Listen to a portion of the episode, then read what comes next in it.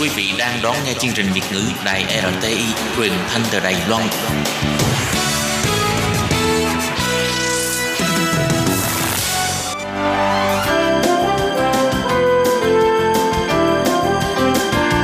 Xin mời quý vị và các bạn đến với chuyên mục Nhìn ra thế giới.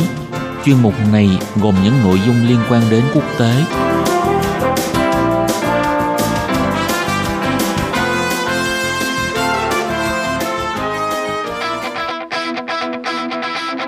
Tường Vi xin chào quý vị và các bạn. Chào mừng các bạn trở lại với chuyên mục Nhìn ra thế giới để nắm bắt được những thông tin và sự kiện chính trị quan trọng đang xảy ra khắp năm châu. Các bạn thân mến, nội dung của chuyên mục ngày hôm nay bao gồm những thông tin như sau. Tác dụng phụ không ngờ của đại dịch COVID-19 đem lại cho thế giới. Các cuộc tranh luận về miễn dịch cộng đồng đang diễn ra gay gắt trong khi châu Âu và nhiều nước trên thế giới đang theo đuổi chiến lược chống dịch bệnh. Và sau đây xin mời quý vị cùng theo dõi nội dung chi tiết. Thưa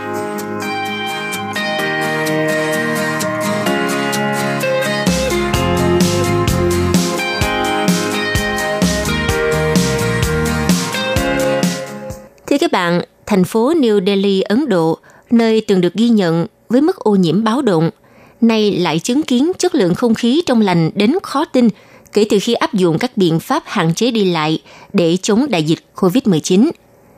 Có thể nói hình ảnh về bầu trời trong xanh ở New Delhi đã bắt đầu thu hút nhiều bàn tán trên mạng xã hội từ tuần qua. Kèm theo đó là những bình luận chia sẻ cảm giác bất ngờ. Nhiều người đã không tin được vào mắt mình khi kiểm tra chất lượng không khí của thủ đô Ấn Độ. Những ngày vừa qua thì New Delhi đã không còn những cảnh báo đỏ về mức ô nhiễm không khí nghiêm trọng, nguy hại đến sức khỏe con người. Thay vào đó là chỉ số chất lượng không khí màu xanh lá là một điều đã trở nên quá lạ lẫm đối với người dân New Delhi. Thậm chí có người cho rằng đây là thông tin giả. Ấn Độ đã cho bắt đầu phong tỏa toàn quốc vào đầu tháng 4. Đây là biện pháp nhằm ngăn chặn đại lây nhiễm của dịch bệnh COVID-19. Với dân số cả nước lên tới 1,3 tỷ dân, nên lệnh phong tỏa tại Ấn Độ cũng có quy mô lớn nhất trên toàn cầu. Những biện pháp hạn chế đi lại và tập trung đông người cũng dẫn đến nhiều hỗn loạn và tác động tiêu cực đến đời sống xã hội của Ấn Độ. Một quốc gia Nam Á có gần 300 triệu người sống ở mức nghèo đói. Tuy nhiên, tại New Delhi, thủ đô và cũng là thành phố có mức ô nhiễm nghiêm trọng nhất cả nước, phong tỏa cũng có mặt tích cực khi mà không khí trong lành đã quay trở lại sau nhiều thập kỷ. Nhiều siêu đô thị khác trên khắp thế giới cũng ghi nhận hiện tượng tương tự sau khi tiến hành các biện pháp hạn chế hoạt động kinh tế và xã hội để chống dịch bệnh như thành phố Bangkok, Bắc Kinh, đến São Paulo hay là Bogota. Điều trớ trêu là phần lớn người dân các thành phố này lại không được tận hưởng trọn vẹn bầu không khí trong lành đó bởi vì họ không được ra ngoài. Sống trong tình trạng phong tỏa, họ chỉ có thể mở cửa sổ để đuổi không khí hoặc cảm nhận sự khác biệt trong những lần ngắn ngủi khi ra khỏi nhà để đi mua nhu yếu phẩm. Tại khu vực New Delhi, chỉ số chất lượng không khí AQI thường nằm ở mức báo động hơn 200. Chỉ cần con số này cao hơn 25 là đã nguy hiểm cho sức khỏe, theo khuyến cáo của Tổ chức Y tế Thế giới WHO. Trong giai đoạn ô nhiễm môi trường đạt đỉnh vào năm 2019, chỉ số AQI có lúc còn nhảy vọt lên tới 900 hoặc vượt khỏi thang đo thông thường. Điều này đã đe dọa đến tính mạng con người. Và khi lệnh phong tỏa bắt đầu, gần 11 triệu ô tô của thành phố phải cách ly với đường phố. Nhà xưởng và công trình xây dựng tạm ngưng hoạt động. Nhờ vậy mà chỉ số AQI đã thấp hơn mức 20 những ngày qua. Bầu trời bất ngờ trong xanh trở lại. Theo một chính trị gia cũng là nhà văn tại Ấn Độ, ông Shashi Tharu thường xuyên lên tiếng về các vấn đề về môi trường. Hy vọng những gì đang diễn ra sẽ là hồi chuông thức tỉnh để Ấn Độ thay đổi. Ông nói, niềm hạnh phúc khi được nhìn thấy bầu trời xanh và niềm vui khi được hít thở không khí trong lành hoàn toàn đối nghịch với những gì chúng ta đã tự gây ra cho chính mình suốt thời gian qua. Hôm nay chỉ số AQI bình thường của New Delhi vào khoảng 30, và trong một buổi chiều sau cơn mưa nó giảm xuống còn 7, thật là vui sướng làm sao. Theo Giám đốc Trung tâm Khoa học và Môi trường Ấn Độ, ngài Sunita Narain nhấn mạnh lệnh phong tỏa và mức ô nhiễm giảm mạnh ở New Delhi đã chứng minh phương tiện giao thông tác động lên tình trạng môi trường thành phố nhiều đến mức nào. Trong khi trước đó các tổ chức vận động hành lang cho ngành ô tô tại Ấn Độ từ lâu đã luôn phản bác những lập luận rằng loại phương tiện này gây nên tình trạng ô nhiễm ở New Delhi. Giám đốc Trung tâm Khoa học và Môi trường Sunita Narain chia sẻ, tôi không muốn mọi người nói kiểu, ồ, những nhà môi trường học đang ăn mừng lệnh phong tỏa. Không đúng, đây không phải là giải pháp. Tuy nhiên, dù thực trạng mới xảy ra hậu COVID-19 là gì, chúng ta vẫn cần đảm bảo mọi người có thể tiếp tục hít thở không khí trong lành như thế này và suy nghĩ về những nỗ lực nghiêm túc cần tiến hành để giải quyết ô nhiễm tại Delhi. Vâng thưa các bạn, không chỉ thủ đô Ấn Độ New Delhi được tận hưởng trời xanh và không khí sạch hiếm thấy trong nhiều năm qua, tại thành phố Jalandhar, tỉnh Punjab, chỉ số ô nhiễm cũng ở mức thấp nhất trong gần 3 thập kỷ qua. Người dân thành phố thức dậy và bất ngờ khi thấy được dãy núi Dolaha ở Himachal Pradesh trong tầm mắt, nhờ trời trong xanh đến khó tin. Họ đã không thể nhìn thấy dãy núi này phía chân trời gần 30 năm qua khi mây mù và khí thải che hết mọi cảnh vật. Có thể nói rằng hiện tượng ô tô vắng bóng trên đường phố dường như là yếu tố quyết định tạo nên sự thay đổi về chất lượng không khí ở một số thành thị đông đúc nhất thế giới, chẳng hạn như Bangkok, thủ đô Thái Lan, cũng ghi nhận sự lột xác về mức độ ô nhiễm kể từ khi siết chặt các biện pháp hạn chế đi lại. Giám đốc Tổ chức Hòa bình Xanh tại Thái Lan, ông Tara Buchamsi, chia sẻ có sự khác biệt lớn về chất lượng không khí so với cùng kỳ năm ngoái. Tại São Paulo, thành phố đông dân nhất Nam Mỹ và cũng là điểm số 0 của bùng phát dịch COVID-19 ở Brazil, thì những hàng xe ùn tắc và đường chân trời bị che mù bởi khí thải, giờ đây thì nhường chỗ cho bầu trời trong xanh và đường phố vắng vẻ.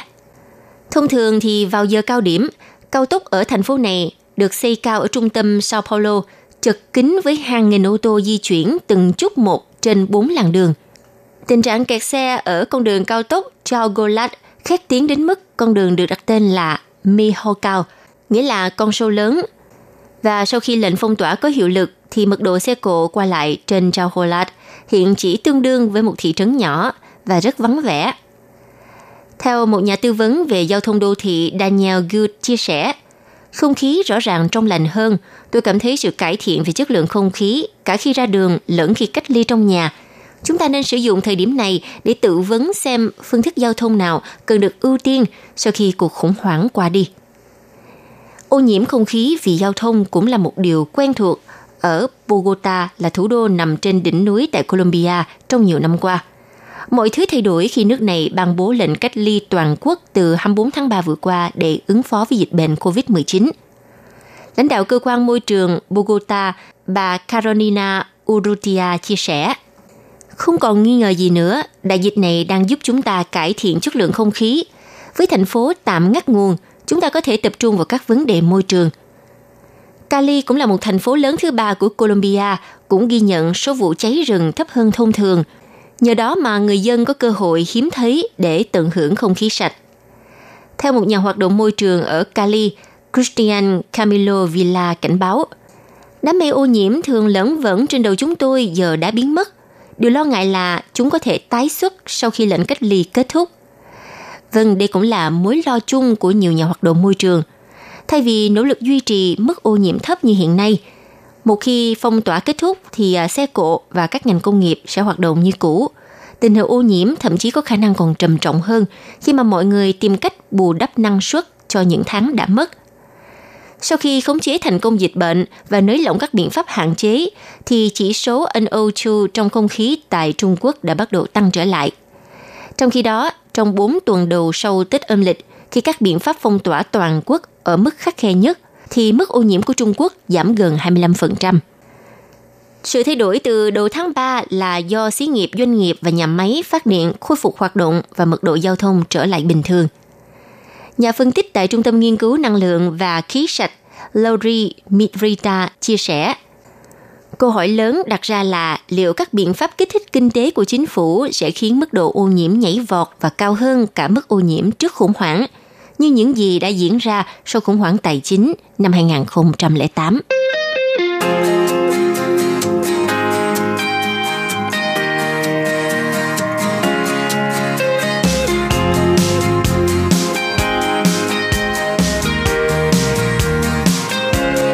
Trong Trong khi châu Âu và nhiều nước trên thế giới đang theo đuổi chiến lược chống dịch bệnh, thì các cuộc tranh luận về miễn dịch cộng đồng cũng đang diễn ra rất gay gắt.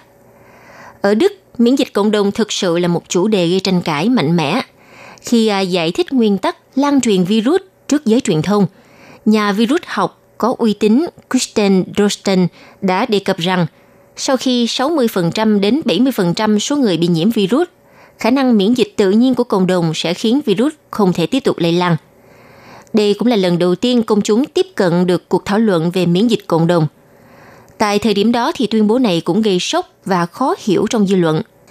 Nhà virus học ông Drosten sau đó giải thích rằng đây thực ra là một tính toán số học dựa trên cơ sở bệnh truyền nhiễm. Cụ thể, virus corona chủng mới là một khả năng thực tế không có vaccine. Sau đó thì Thủ tướng Đức Angela Merkel cũng đã đề cập trong một bài phát biểu rằng có thể 60 đến 70% cư dân ở Đức cuối cùng sẽ bị nhiễm virus corona mới. Các học giả cũng ủng hộ việc thực hiện miễn dịch cộng đồng bao gồm giáo sư Asgar Lose, giám đốc bệnh viện liên kết đại học Eppendorf ở Hamburg.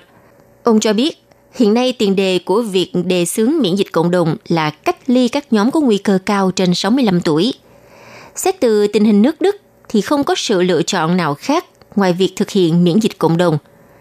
Theo ông Asgar Lose chỉ ra rằng, cách làm chậm số người bị nhiễm bệnh hiện tại của Đức thực ra là đang đi trên con đường miễn dịch cộng đồng, có điều là không được trao đổi rõ ràng ra bên ngoài.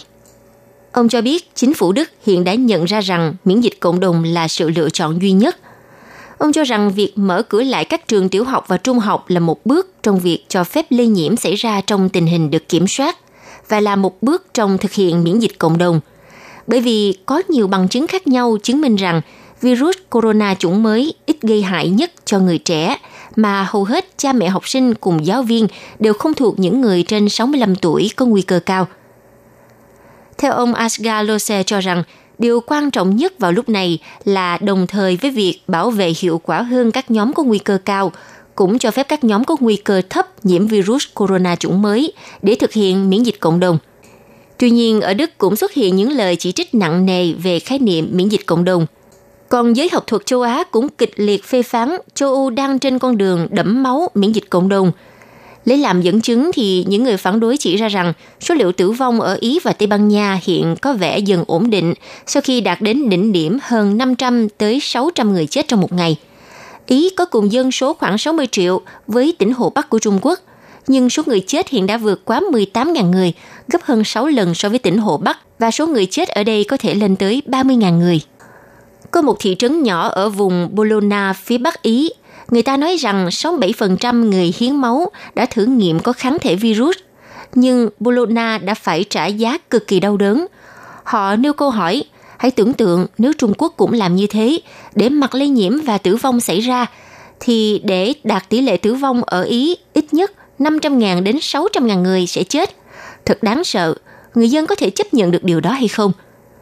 Vâng thưa các bạn, những người phản đối chủ trương này cho rằng miễn dịch cộng đồng thực sự đang mở ra tương lai của nhân loại với rất nhiều xác chết.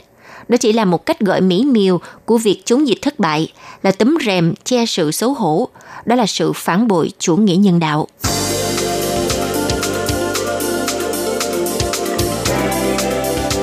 Quý vị và các bạn thân mến, vừa rồi là chuyên mục Nhìn ra thế giới do Tường Vi biên tập và thực hiện.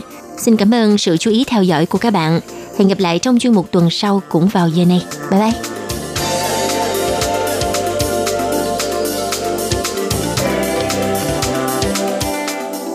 Quý vị và các bạn thân mến, sau đây là email của Ban Việt ngữ ctv@rti.org.tvk, hộp thư truyền thống của Ban Việt ngữ Việt Nam Miss, PO Box 123-199 Taipei 11199.